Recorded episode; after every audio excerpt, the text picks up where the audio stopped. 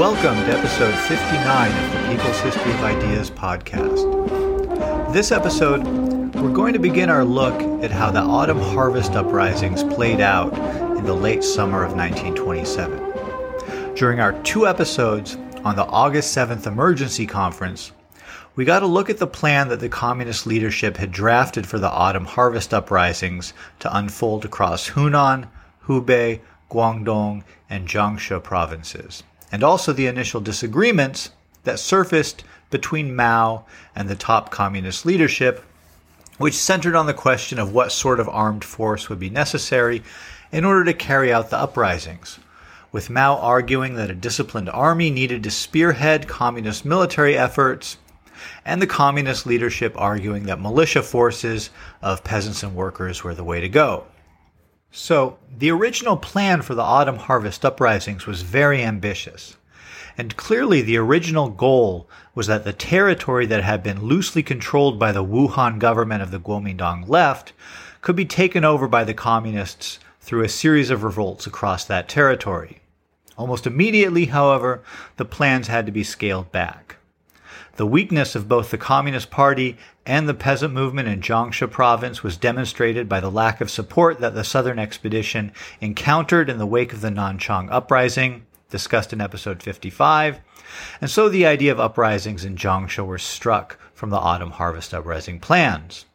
In Guangdong province, there remained a substantial peasant movement with strong communist influence, despite the challenges of repeated assaults from Kuomintang forces. But battered as they were by these Kuomintang assaults, a decision was made by the Communists' Guangdong Provincial Committee to delay their uprising until the forces from Nanchang reached them at the end of their expedition. We'll talk about what happened with the end of the southern expedition from Nanchang in another episode, but long story short, those forces did not end up arriving in Guangdong in the sort of shape that they could be a great help in aiding in a new uprising and so the plans of the Guangdong Provincial Committee had to be adjusted to that reality. This left the original plan for uprisings in four provinces narrowed down to just Hunan and Hubei. And even in these two provinces, the plans were narrowed down to be less ambitious than they originally were. I want to get into some of the details of the uprising in each of these provinces, and it makes sense to consider them separately because the planning and unfolding of the uprisings was fairly different in Hunan and Hubei.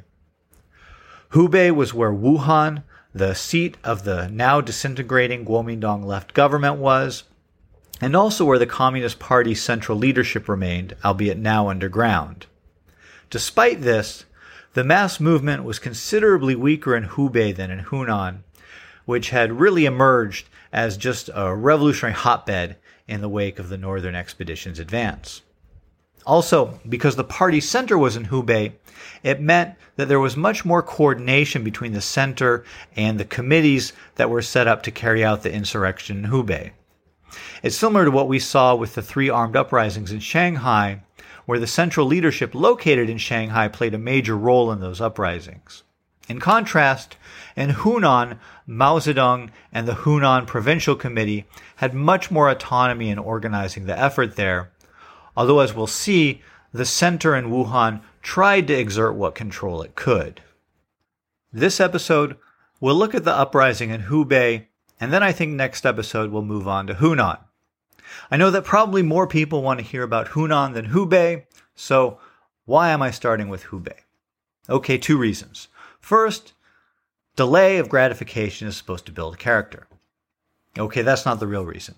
The actual reason is because I have a book coming in the mail in the next couple days, which may have some details that I'll want to include. Uh, the book's a Chinese biography of Mao that's based on Chinese Communist Party archives that only a very few Chinese Communist Party historians are allowed to use. Um, while the book has been available in Chinese for some time, Cambridge University Press recently published an English translation. In the introduction to the English language edition of the biography, uh, Timothy Cheek, one of the top academic experts on Mao Zedong, says that the book includes a ton of detail not available anywhere else, all of it citing sources in these closed party archives. Um, I'll include a link to the online PDF of the book's front matter, which includes Cheek's introduction for listeners who are curious about the biography. Anyways, it didn't seem correct to move forward with a mar- narrative of uh, Mao's life and deeds in this podcast without being able to make reference to these materials. And so that's why we're doing Hunan second. And uh, before we start in on what happened in Hubei, I do want to mention that this book was ridiculously expensive and to thank everyone who has been donating to the podcast for making it possible for me to order a tome like this without having to think too hard about it. Uh, not a single academic library in the Chicago area even has a copy of this book yet, uh, but your contributions do make it possible for me to not have to worry about compromising standards when it becomes clear that I need a book like this in order to move forward with the podcast narrative. Okay, done with the fundraising pitch. Now let's move on to talk about Hubei. Initial plans for the uprising in Hubei had divided the province into seven distinct regions where the uprising would be organized. But plans were quickly narrowed down to just one of those regions. Originally, the area east of Wuhan had seemed particularly promising because it was where communist organization was strongest. But it had been a particular focus of Kuomintang repression, and much of the communist leadership from the area had joined in with the Nanchang uprising and were therefore no longer in the area to stage the autumn harvest uprising. North Hubei was also thought to theoretically be a very ripe area for rebellion. In the northern part of the province, the Red Spear Society was very active. We discussed the Red Spears back in episode 38. It was a peasant self defense organization which sprang up to defend against bandits and warlords. And the Red Spears were not particularly happy about the presence of Feng Yuxiang's Kuomintang allied troops in their territory. Uh, you might remember the Christian warlord Feng Yuxiang from episode 54.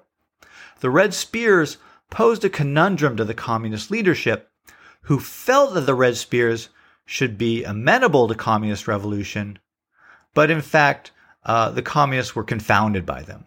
Uh, let me just recap some material we covered back in episode 38. Communist peasant organizers had begun trying to work with the Red Spears in Henan province north of Hubei in August 1925, and by April 1926, they reported a spectacular success in organizing peasant associations in more than 200 villages with a total membership of 270,000 peasants. What appears to have actually happened is that the communist organizers did have some success in one region, and then, because of the networks among Red Spears, which tied different villages together in a large self defense network, these communist organizers optimistically assumed that they had achieved some sort of nominal allegiance of other Red Spears groups more broadly. In reality, the one locale of about 3,000 peasants was organized by the communists in Henan. And when an inspection tour came through the area during 1927, it was exposed that the number of 270,000 was more or less entirely false. The communists really had no influence on this larger number of peasants, even though both the Communist Peasant Association and the Red Spear Society shared an orientation to peasant self defense. But one might say if these were peasants who were organized to defend their land, what difference did it really make whether they were directly organized by the communist peasant activists or not? This may well be what went through the minds of the communist organizers who reported the figure of 270,000 peasants organized in peasant associations. After all, even in Guangdong and Hunan, where there was much more communist peasant organizing success, the peasant associations were fairly loose and involved peasants banding together to protect their land and defend their rights, and, to some degree, support a vague revolutionary project. They didn't require any great ideological litmus test. The peasants weren't communist for the most part in those associations. So, why not just count the Red Spears among the numbers of the peasant associations that have been organized? While there might be something to that argument, the facts on the ground spoke for themselves. The Red Spears had been founded to defend the peasants' land and property. But they had no anti landlord or rent reduction agenda. They wanted to keep outsiders out of their business, and this usually included the communist organizers, some of whom were killed when they tried to agitate in Red Spear villages that were hostile to the communist message. So, long story short, when it came time for the autumn harvest uprisings in Hubei, the communist leadership felt that the Red Spears should have been natural allies or a natural constituency for the peasant, the communist peasant organizing message. But in fact, the Red Spears were non responsive to the communist message, and so, frustratingly for the communists, no autumn harvest uprising could be put together in North Hubei. In the end, the only area in Hubei where an attempt at an uprising could be made was in South Hubei, in the six counties immediately south of Wuhan, an area that originally had been described as, quote, the most hopeless of all, end quote, because of the communist organizational weakness in the region. The one advantage that the area did have was that it sat astride the key railway from Wuhan to Changsha. This way, the uprising could do double duty by threatening Wuhan and assisting the insurrection planned for Changsha, the, the capital of Hunan province, by keeping reinforcements from being sent south into Hunan. The uprising was set to begin on September 8th, and the basic plan was fairly straightforward. The idea was to begin by attacking or assassinating gentry in areas remote from walled towns and therefore relatively immune from quick retaliation by local garrisons. The revolutionaries were then to hold mass meetings of the peasant associations in each district, in which the peasants were to be told of the aims of the insurrection in order hopefully to generate, quote, an intense revolutionary fanaticism, end quote, among them. The plan concluded with the statement that, quote, after this is done, a true peasant mass insurrection will be able to erupt and the victory of our uprising will be guaranteed, end quote. But the organizers sent out to prepare the ground for the insurrection found the terrain to be not so ripe for revolution.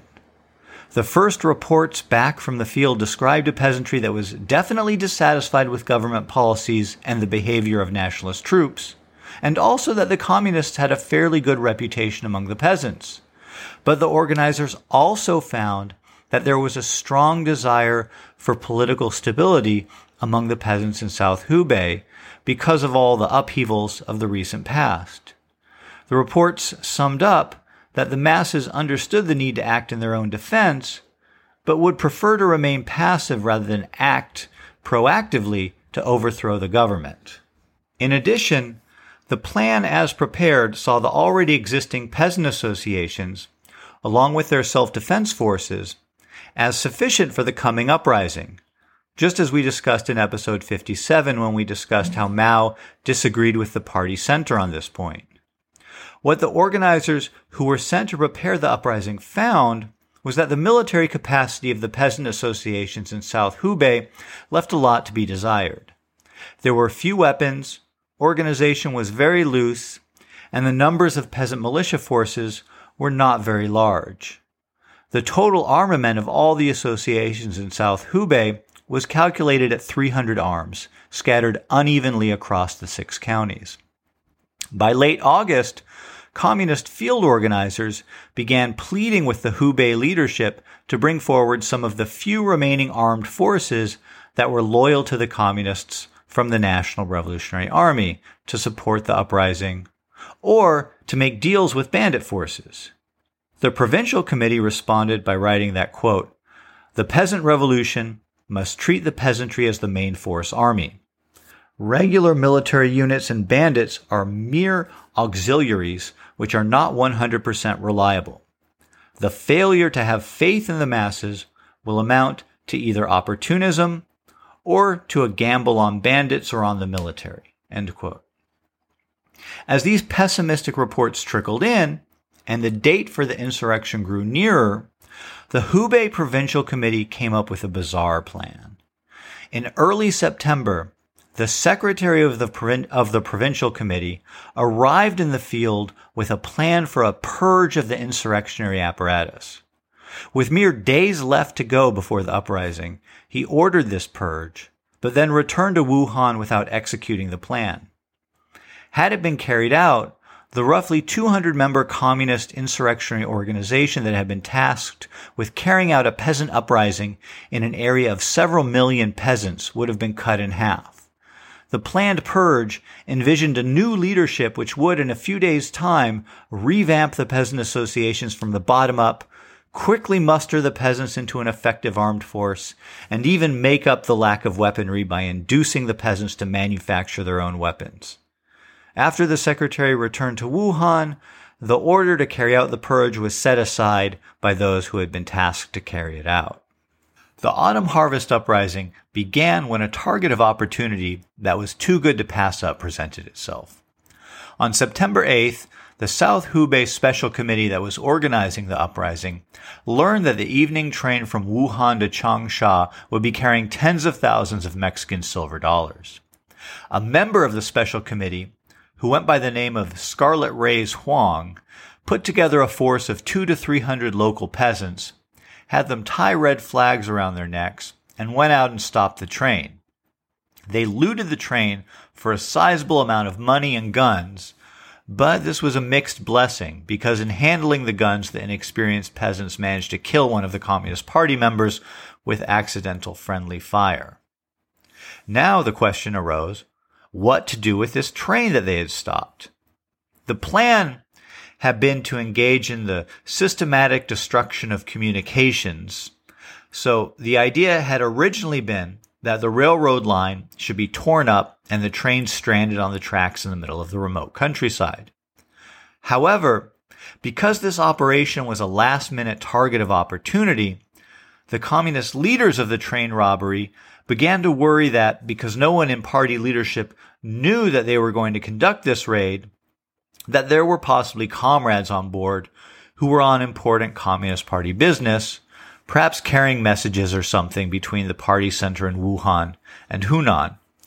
Therefore, they decided to let the train pass on to Changsha, and so within hours the authorities knew about their action and a considerable part of the element of surprise at the beginning of the autumn harvest uprising was lost. Next on the agenda for the uprising was supposed to be the conquest of two county administrative centers, Puchi and Xianing. Puchi was a well garrisoned town with a walled fort, machine guns at the town gates, artillery set up at a town high point, and sentries posted around the town perimeter which were on alert for communist activity. Peasants were not being admitted into the town because of fear of communist infiltration. The small peasant force that the communists had gathered to take Puchi were largely untrained, and in total the force had 10 weapons with 600 rounds of ammunition between them all. Clearly, an attack would be suicide. Realizing that they would face party discipline for abandoning the planned uprising, they drafted a letter in their own defense criticizing the provincial committee and then moved on to join the attack on Xianing, where prospects seemed brighter. In Xianing, the special committee had managed to gather together about 800 local peasants. But although the situation was more favorable than in Puchi, things didn't look good. The Communist Party secretary for Xianing County advised calling off the action. But in the debate among the insurrection's organizers, the proposition carried the day that it would be better to prove that the plan they had been forced to work with by the provincial party leadership was bad rather than to face chastisement themselves for abandoning the plan. Essentially, if they attacked and were beaten, the party leadership would be responsible for the failure, but if they retreated, they would be held responsible. Clearly, this was a very unhealthy way to decide whether or not to go ahead with an insurrection, but this is apparently how the thinking went. On the afternoon of September 9th, the communist led peasant forces began systematically destroying the lines of communication between Xianing and the outside world in order to isolate the town before attacking. However, while conducting these preparations for attacking the town, a messenger arrived and informed them that the small garrison in Xianing had suddenly acquired 300 rifles and two machine guns. This news apparently tipped the scales against the insurrection, sapping the already very low morale of the communist forces, and a decision was taken to abandon the assault and retreat up into the nearby Tongshan Mountains. On September 12th, this ragtag force entered the small mountain town of Shikeng and announced the formation of the Shikeng Revolutionary Government. This was not quite the end of the autumn harvest uprising in Hubei, however. During the September 8th train robbery, the communists had joined forces with a group called the People's Self Defense Army, which was a kind of hybrid between a regular peasant self defense force and a bandit group. The leader of this group had been unhappy with the cut that he got from the train robbery and nursed a grudge against the communists he had worked with on the robbery. He enticed the communists to join up with him with the idea that if they took the market town near his base of operations, they could then grow their forces and make another attempt at taking Xianing. Here's how the historian Roy Hofheinz described what happened next. Moving west from Tongshan into the low-lying country across the railway, the special committee group approached Xintian, the headquarters of Liu Pui, the leader of the um, uh, People's Self-Defense Army, and sent a scout to determine his attitude.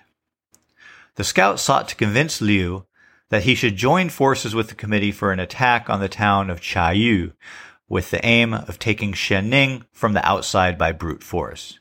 Liu assured the scout, a county party committee member from Puchi, that his plans were acceptable, and to prove his good faith, revealed the existence of secret orders from the Puchi garrison for the scout's arrest. The special committee then decided to send a squad with some 20 guns under the scout's command to join Liu at the Xintian market. But as soon as these men reached the marketplace, they learned Liu Pui's true intentions. Their weapons were seized and the scout was executed on the spot. The special committee waited a day without news from their detachment and then foolishly marched into Liu's lair. The wily commander, receiving them graciously at first, explained that the scout had drunk too much the night before and hasn't gotten up yet. Inviting the special committee out into the open market area to review the troops, Liu gave some orders. A soldier blew a taratara on his bugle in a welcoming song. Xie Yihuan, mem- a member of the special committee, suddenly noticed, not too far off ahead, the figure of a man kneeling in firing position. He was whispering, Squad leader, squad leader, as if requesting orders to fire. At this point, Xie yelled at Fu, uh, another member of the special committee, and both made a run for it. A volley of shots rang out, a guard and a bearer fell captive, and the special committee scattered in all directions. This episode, the ballad like quality of which pervades even the communist report, um, this last uh, little paragraph, starting with uh, where a soldier was blowing on his bugle, is actually a quote from a communist report um, that was made after the incident. Uh, this episode marked the end of the special committee as an organized unit. Uh, first, Fu, Fu Shangyi, Xie Yihuan, and then the others gradually drifted back to the provincial committee headquarters in Wuhan. When they had all gathered there on September 18th, they were astounded to receive orders to return to South Hubei and carry on with the insurrection. The evidence indicates that none of them were able to execute the order. While drifting aimlessly from port to port on the Yangtze River south of Wuhan, one by one the members of the special committee were either captured or mysteriously disappeared. A number of them are known to have been executed by the authorities, including uh, uh, Scarlet Rays Huang, who we mentioned earlier. And this is basically how the autumn harvest uprising in Hubei petered out. There will be more to say about the aftermath of all this, but we'll get to that in due course. Next episode, we'll look at the autumn harvest uprising in Hunan. And before I go, I do want to thank you for your ratings and reviews. There were a couple very nice new reviews this week. I really appreciate them. Uh, ratings and reviews do help people to discover this podcast. So if you enjoyed this episode or learned something, please consider taking the time to leave a rating or write a review.